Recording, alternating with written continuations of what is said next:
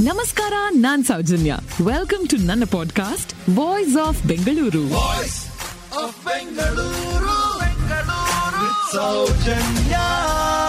the Bangalore ಪ್ರೆಸ್ಗೂ sir M ವಿಶ್ವೇಶ್ವರಯ್ಯನವರಿಗೂ ಇರುವಂತಹ ಸಂಬಂಧ ಏನು ಗೊತ್ತಾ? ಇದಕ್ಕೆ ಮೈಸೂರಿನ ರಾಜಮನೆತನದವರ ಕಾಂಟ್ರಿಬ್ಯೂಷನ್ ಕೂಡ ಇದೆ ಗೊತ್ತಾ? ಮೈಸೂರಿನ ಅರಸರಾದ ನಾಲ್ವಡಿ ಕೃಷ್ಣರಾಜ ಒಡೆಯರ್ ಲಂಡನ್ಗೆ ಭೇಟಿ ನೀಡಿದ್ದಂತಹ ಸಮಯ ಅಲ್ಲಿನ ಮುದ್ರಣ ಯಂತ್ರಕ್ಕೆ ಮಾರು ಹೋಗಿ ವಾಪಸ್ ಬರ್ತಿದ್ದ ಹಾಗೆ ಅಂದಿನ ದಿವಾನ್ರಾಗಿದ್ದಂತಹ ಸರ್ ಎಂ ವಿಶ್ವೇಶ್ವರಯ್ಯ ಅವರ ಬಳಿ ಹೇಳ್ತಾರೆ, ಹೇಗಾದ್ರೂ ಮಾಡಿ ಇಂಥದೇ ಒಂದು ಮುದ್ರಣ ಯಂತ್ರವನ್ನ ನಮ್ಮ ಸಂಸ್ಥಾನಕ್ಕೂ ತರಿಸ್ಬೇಕಲ್ಲ?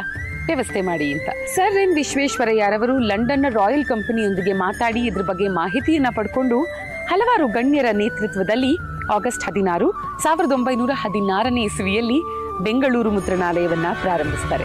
ಆರಂಭದಲ್ಲಿ ಇದು ರಾಜಮನೆತನದ ಕೆಲಸಗಳಿಗೆ ಮಾತ್ರ ಸೀಮಿತವಾಗಿತ್ತು. ಸಾವಿರದ ಒಂಬೈನೂರ ಇಪ್ಪತ್ತೊಂದನೇ ಇಸ್ವಿಯಲ್ಲಿ ದ ಪ್ರೆಸ್ ಕ್ಯಾಲೆಂಡರ್ನ ಪ್ರಕಟಣೆ ಪ್ರಾರಂಭವಾಗುತ್ತೆ. ಇನ್ಫ್ಯಾಕ್ಟ್ ಡೈರಿ ಪರಿಕಲ್ಪನೆಯನ್ನ ಕರ್ನಾಟಕಕ್ಕೆ ಪರಿಚಯಿಸಿದ್ದು ಕೂಡ ಇವರೇ.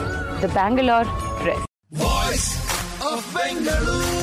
thank you for listening ಮುಂದಿನ ಎಪಿಸೋಡ್ನಲ್ಲಿ ಮತ್ತೆ ಸಿಗೋಣ. ಈ ಪಾಡ್ಕಾಸ್ಟ್ಗೆ ಸಬ್ಸ್ಕ್ರೈಬ್ ಆಗಿ ವಾಯ್ಸ್ ಆಫ್ ಬೆಂಗಳೂರಿನ ಸಂಚಿಕೆಗಳನ್ನ ಮಿಸ್ ಮಾಡದಿರಿ.